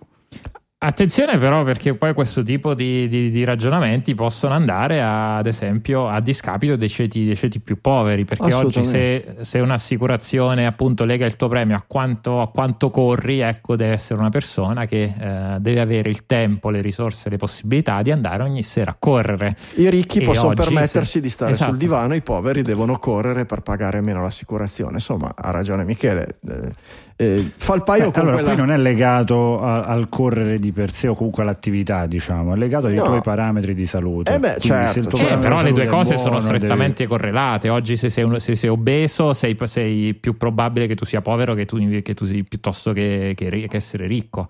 Quindi si possono creare degli ulteriori discrepanze ecco, nella, È vero, è- è-. Mm, quello della, della- della salute è un argomento molto difficile da affrontare.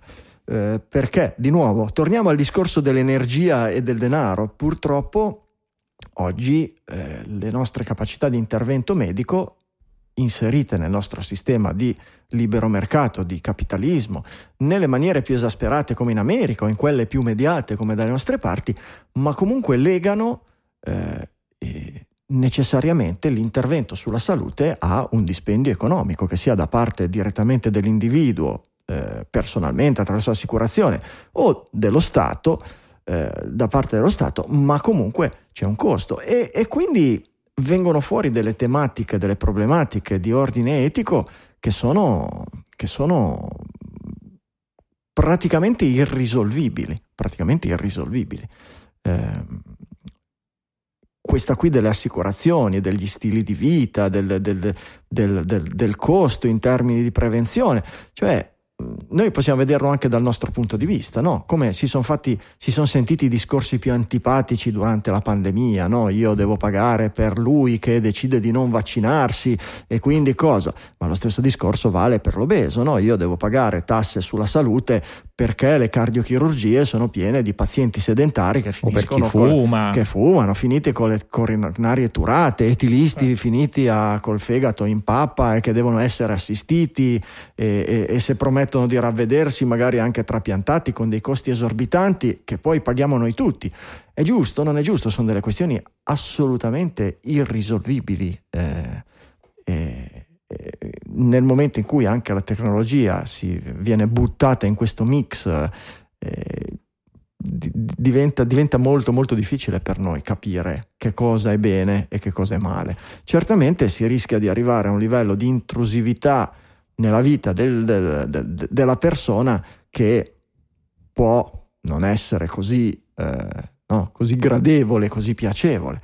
Eh, però certo è, è, è difficile no, dare, dare il giudizio da, sì, da, io, io ecco, la vedo dal punto di vista che il rischio in ogni decisione che coinvolge questa tipologia di, di, di, di, temi c'è sempre. In casi come questi, cercando di vedere l'aspetto positivo, il fatto che io possa sia una persona obesa, faccia una polizza, invece che la polizza costarmi tanto di default perché eh, ho una predisposizione a un rischio cardiaco alto nel momento in cui stipolo la polizza, posso eh, avere so. uno sconto sulla polizza a fronte di un miglioramento che intraprendo Certo, ha molti rischi, però sicuramente anche qualche beneficio.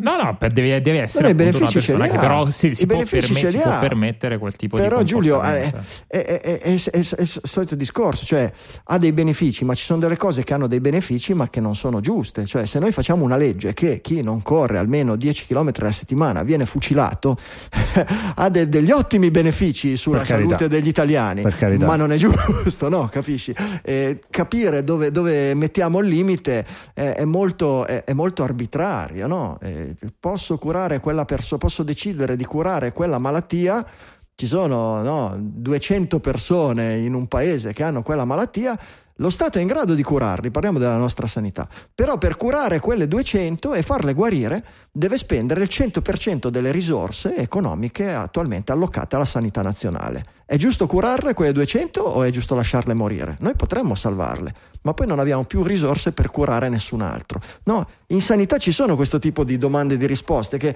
si possono porre in tante maniere e si possono dare le risposte in tante maniere. I politici sono bravissimi a utilizzare questo tipo di argomenti. No?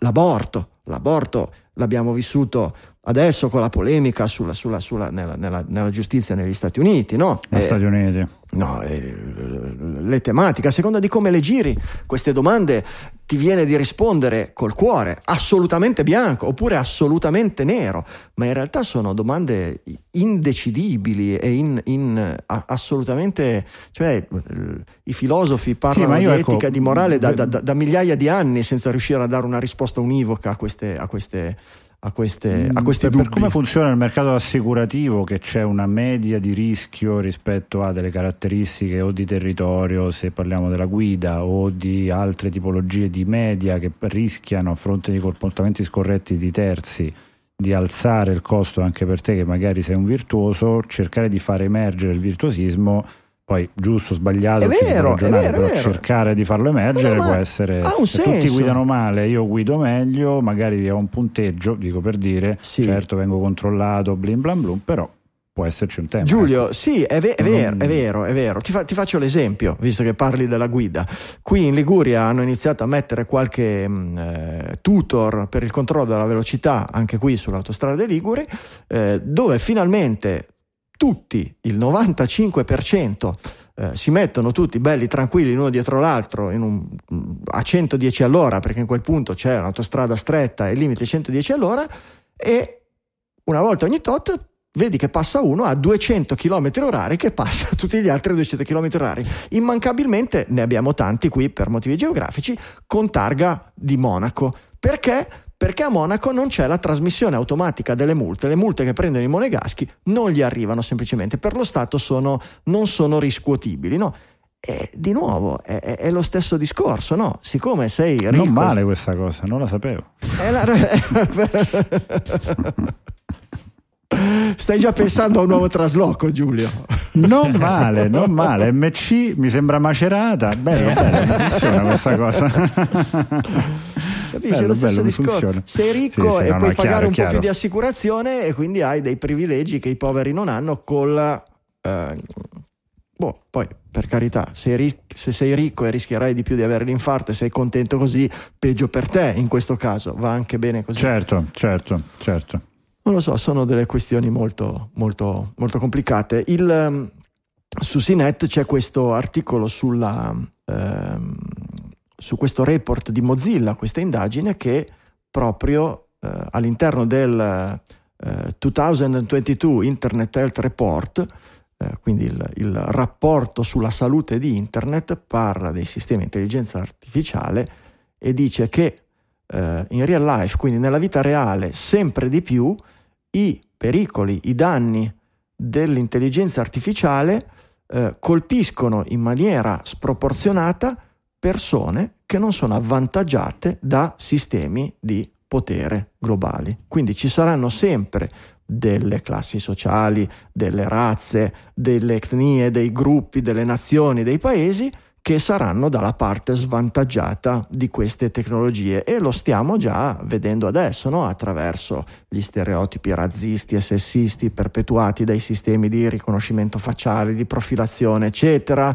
eh, dal fatto che le aziende utilizzano questi algoritmi senza nessuna trasparenza senza, no? e, e, e li utilizzano magari per filtrare quello che possiamo scrivere sui social network per cui filtrando la nostra capacità di comunicare, di esprimerci, di avere una vita sociale attiva, eccetera. E, e, e tutto questo è, è, è, un rischio che non viene abbastanza discusso al giorno d'oggi. Si dice sì, intelligenza artificiale perché ci dà tanto potere, ci permette di fare quello che non potevamo fare, ma quanto questo rischia di nuovo di fare cittadini di serie A e cittadini di serie B non viene, non viene mai abbastanza preso in considerazione.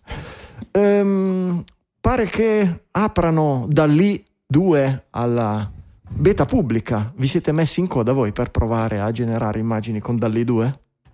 Sì, ma non sono stato ancora. Non vi è ancora arrivato. No, da, dalle macchine. Aprono questa settimana al primo milione di utenti? Se non primo milione, male. esatto. Esatto, e poi ah, verrà messo a pagamento. Uh, quindi nel primo, uh, nel primo mese possibile, sarà possibile generare 50 immagini gratuite e 15 nei mesi, nei mesi successivi, dopodiché per uh, 115 crediti bisognerà sborsare 15, 15 dollari, che probabilmente ha comunque tanto, tanto senso, per certo. quanto OpenAI sia ben, sia ben monetizzata uh, da, da, chi da, chi c'è, dietro. Insomma, poi, perché poi, eh, come dire, anche banalmente per la... Eh, allora, è talmente bello questo, questo, questo, sistema di intelligenza artificiale che oggi forse non riusciamo ancora eh, a capirne eh, gli utilizzi futuri e questa è poi soltanto una prima, una prima, una prima versione. Quindi probabilmente ecco, è anche giusto che vengano messi dei, dei paletti nell'uso pur aprendone appunto l'utilizzo a più persone. Se lo Quale guardi proiettato nel futuro è una roba sfogo?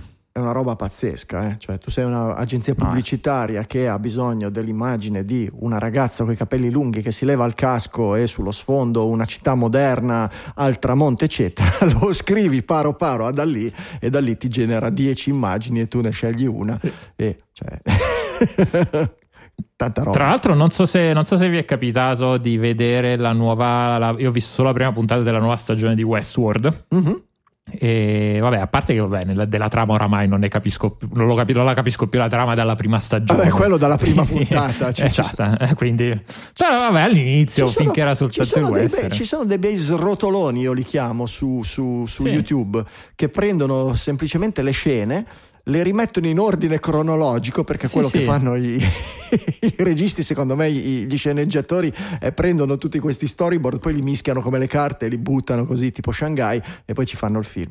E con, quelli, e con quelli più o meno riesci a capirci qualcosa, ecco sì. Devi comunque prendere appunti nel caso di Westworld. Assolutamente. Perché, assolutamente. si capisce più niente. Comunque, nella prima puntata della nuova stagione si vede eh, la, la, la, la, tipa che eh, lei si occupa di creare storie, uh-huh. quindi si mette davanti al computer e eh, dice al computer ok, crea una storia eh, di, un, so, di, un, bambino, eh, di un bambino che nasce in una, in una famiglia povera, poi fa una, un follow up, ok, non è più un bambino ma è un, uh, un adolescente, aggiungici il, l'amico, l'amico stronzo, quindi sto sparando a caso il futuro di questi, di questi, generatori sarà proprio questo, dove diventa quasi una generazione, una generazione ricorsiva. Quindi uh-huh. lui ti crea un'immagine di un fenicottero in una piscina e tu gli dici: no, il, il fenicottero non deve essere più nella piscina, ma deve essere sullo sfondo.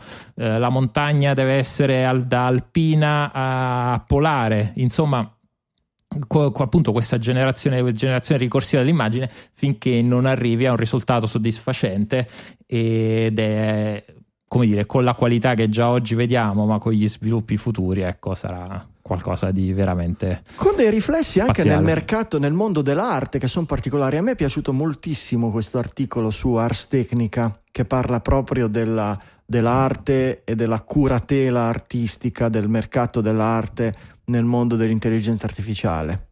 Eh, no? eh, vedendo come, analizzando queste, queste prime eh, operazioni, queste prime opere che vengono messe sul mercato, opere generate da sistemi di intelligenza artificiale che vengono già venduti all'asta con, con, eh, a prezzi anche molto alti, con critiche che arrivano da, da, da, da molte parti, no? dove andremo a finire se l'arte è qualcosa che chiunque può generare aprendo un sito internet e dando delle istruzioni. Sì, che poi è la, è la, solita critica che viene fatta ogni volta che c'è un qualche tipo di forma, eh, certo. di forma d'arte diversa rispetto al passato, disruptive, come può essere questa. Io credo che sì, il problema è poi... il concetto sia proprio il diverso. No? E, ed è un po' sì. quello che sembra mettere a fuoco l'articolo, cioè quando è nata la fotografia eh, si pensava che fosse la fine dell'arte, perché prima che esistessero le foto gli esseri umani non sapevano cosa fosse una foto, l'arte era prendere una tela e dipingere, e dice nel momento in cui anche un bambino può prendere una macchina fotografica, puntarla verso i monti e un, avere un'immagine dei monti, il pittore non serve più a niente, no? Oppure prendere una cosa e fare una foto di una persona, un ritratto, una cosa, una situazione, un momento, dice il pittore non serve più a niente. In realtà il pittore continua a servire, la fotografia è, diventa un'arte ma non sostituisce la pittura, non è che a, a, a, al Louvre abbiamo tolto tutti i dipinti e abbiamo messo le foto, no, c'è il Louvre con i dipinti e poi ci sarà un altro museo con le foto.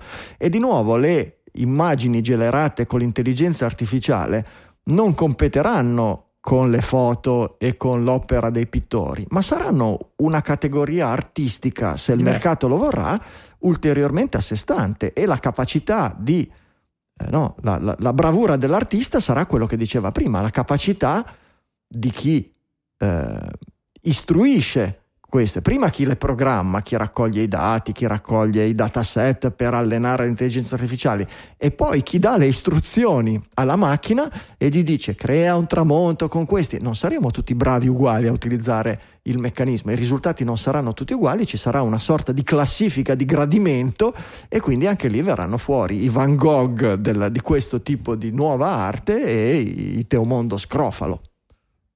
Sì, esatto, perché poi tornando all'articolo è, è lì che si quello che, di, di, cui parla l'articolo è proprio questo confine che va a sfumarsi tra il curatore della mostra, che oggi, che oggi il curatore ha bisogno di un artista perché oggi il curatore da solo non ha niente, non può avere niente in mano, non potrebbe neanche prendere il pitale e metterlo al muro e dire che è di, è di Duchamp, ha bisogno comunque di Duchamp che, eh, come dire, fa, crei, crei, l'opera, mentre invece appunto l'articolo parla di questo futuro in cui il curatore, utilizzando questi strumenti di intelligenza artificiale, può crearsi eh, da solo una, eh, una, mostra. Voglio fare una mostra di, sui, su, su, girasoli, vado in un, un, algoritmo di intelligenza artificiale e mi, eh, mi creo, eh, mi creo X opere di, con dei girasoli. Però torniamo al discorso di quando qualcuno va poi a una mostra di arte contemporanea e dice: eh, Vabbè, questo lo potevo fare anch'io.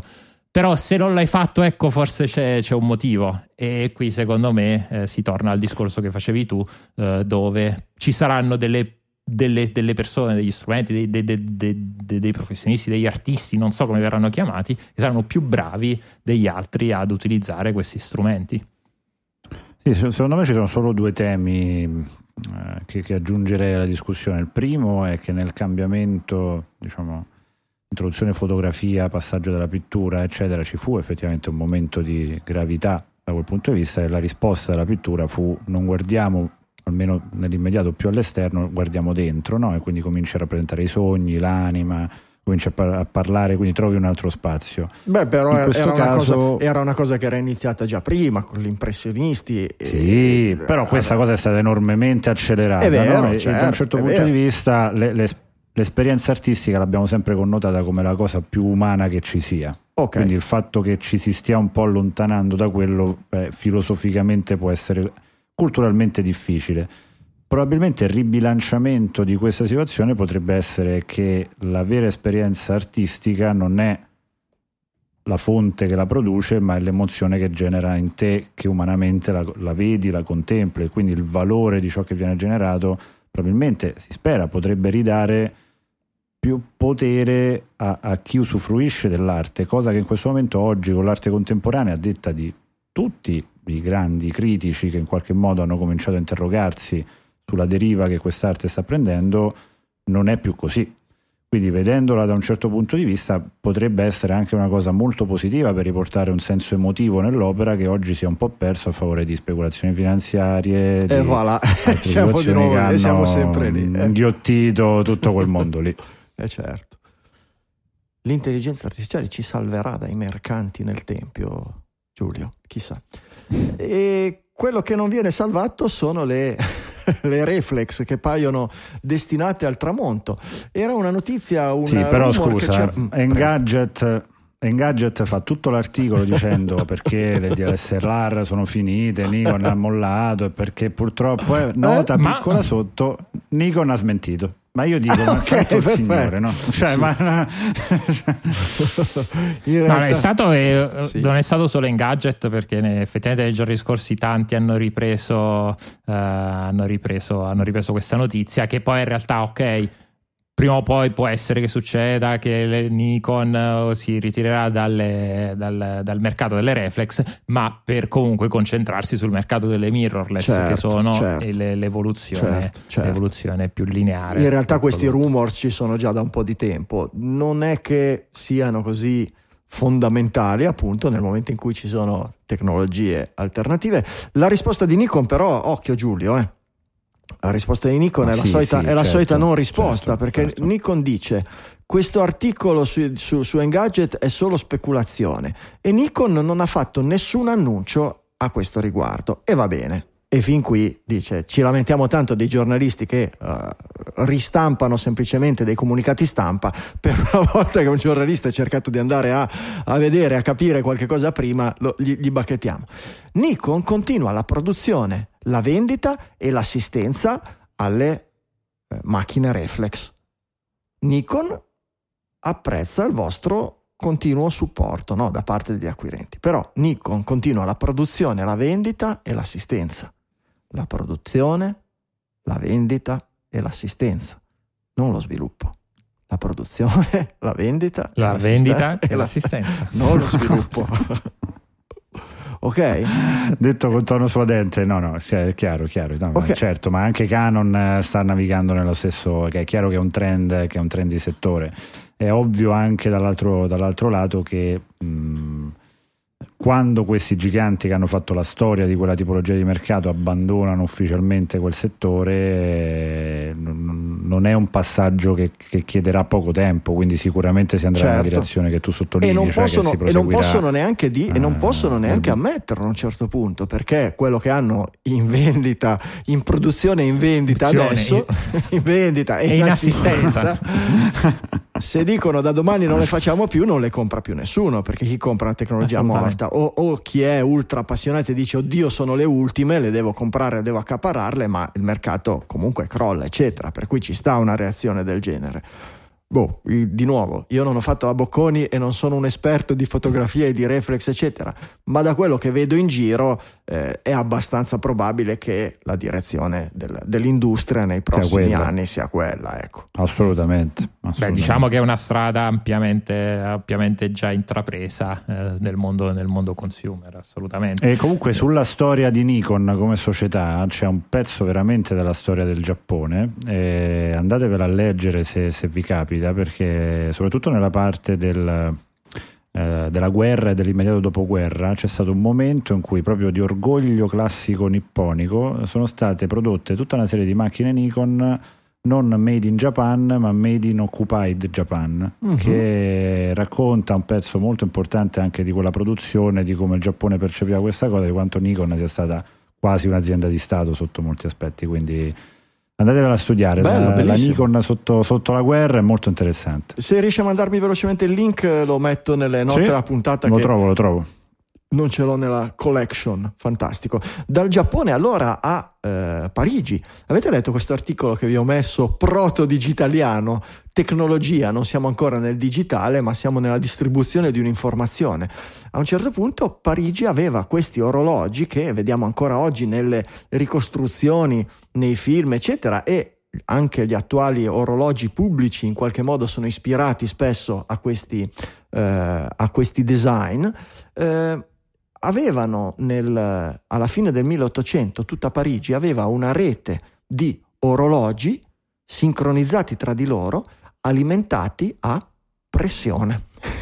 cioè, che aveva, figata. Avevano una rete più di... si impanca di così è difficile. È bestia, è vero? Avevano una rete di tubi sotto pressione che eh, correvano nel, nel, sottoterra, nel sottosuolo, nelle, nelle fogne, eccetera, e affioravano e dove affioravano questi tubi c'era l'orologio pubblico sopra e c'era una centrale che alternava nel tempo momenti di pressione più alta dei momenti di pressione più bassa e faceva da metronomo a questi orologi, no? faceva 40 secondi a pressione alta, 20 secondi a pressione bassa e l'orologio aveva un meccanismo che quando calava la pressione, clic, avanzava di un minuto. E in questa maniera in tutta Parigi c'era l'ora precisa, esatta, sincronizzata con la centrale, che roba pazzesca.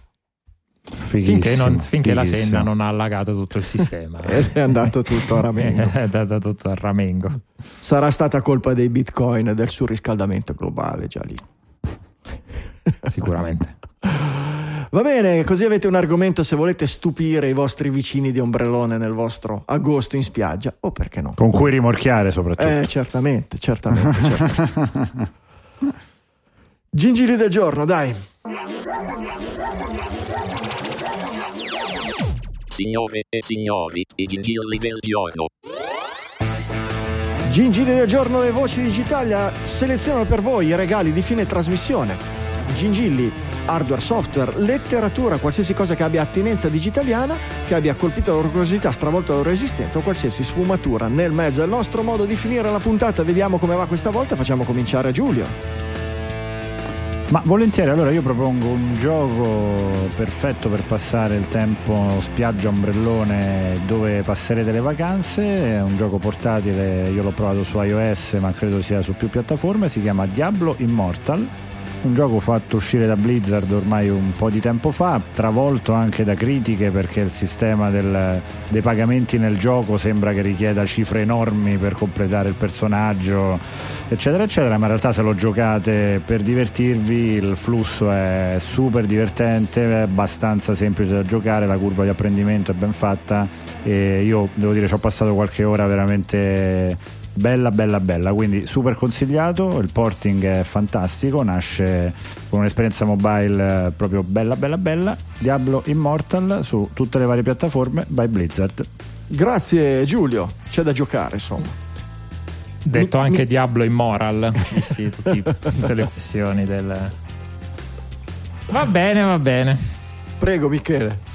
Deliziaci allora me, vi delizio invece con un libro che di digitaliano ho veramente niente. Eh, si chiama Splendore e Viltà che nella, nel prologo si autodescrive un po' come una biografia di Winston Churchill ma in realtà parla della vita dell'Inghilterra dal, più o meno dal 1940 quando Hitler ha invaso i Paesi, i paesi Bassi fino, alla, fino, al termine della, della guerra ehm, e, mo, e fa, scritto nonostante sia un bel malloppazzo da 700 e rotte pagine è scritto molto molto bene bene. L'autore si chiama Eric, Eric Larson uno storico, un giornalista eh, e secondo me è molto interessante da leggere oggi con i scenari di guerra che vediamo oggi perché ci sono siccome dire, si rivedono tanti, eh, tanti, mh, tanti, temi in comune, come possono essere anche quello banalmente della misinformazione o della disinformazione, dell'essere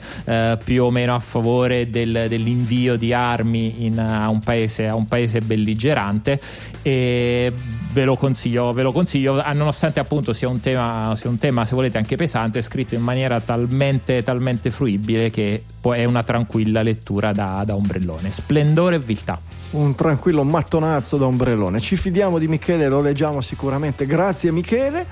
Chiudiamo leggeri leggeri, sapete che piacciono molto a noi geek, al sottoscritto in particolare, simulatori di vita, dal semplicissimo Game of Life, ve lo ricorderete, ai vari, ai vari bot, le, come si chiamavano, le guerre tra bot eh, in codice da scrivere a macchina e robe del genere. Ebbene, questo che vi presento oggi è Ants Simulator, è una sandbox, un simulatore di colonia di formiche.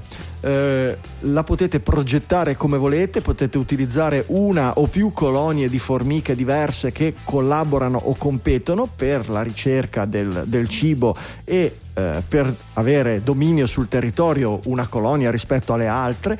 Eh, inizia con un bel tutorial molto semplice e vi permette di capire come, funziona, eh, in, come funzionano determinati comportamenti molto semplici, com- come emergono comple- comportamenti anche complessi come quelli di un formicaio, come quelli che vediamo spesso in biologia, da in realtà eh, stimoli e meccanismi, circuiti neurali, se vogliamo, molto molto semplici e molto molto basilari. Uh, antsandbox.io, ma lo trovate insieme a tutti gli altri gingilli del giorno, insieme alle note dell'episodio di questa puntata. Il link è sempre nello stesso formato digitalia.fm slash 635.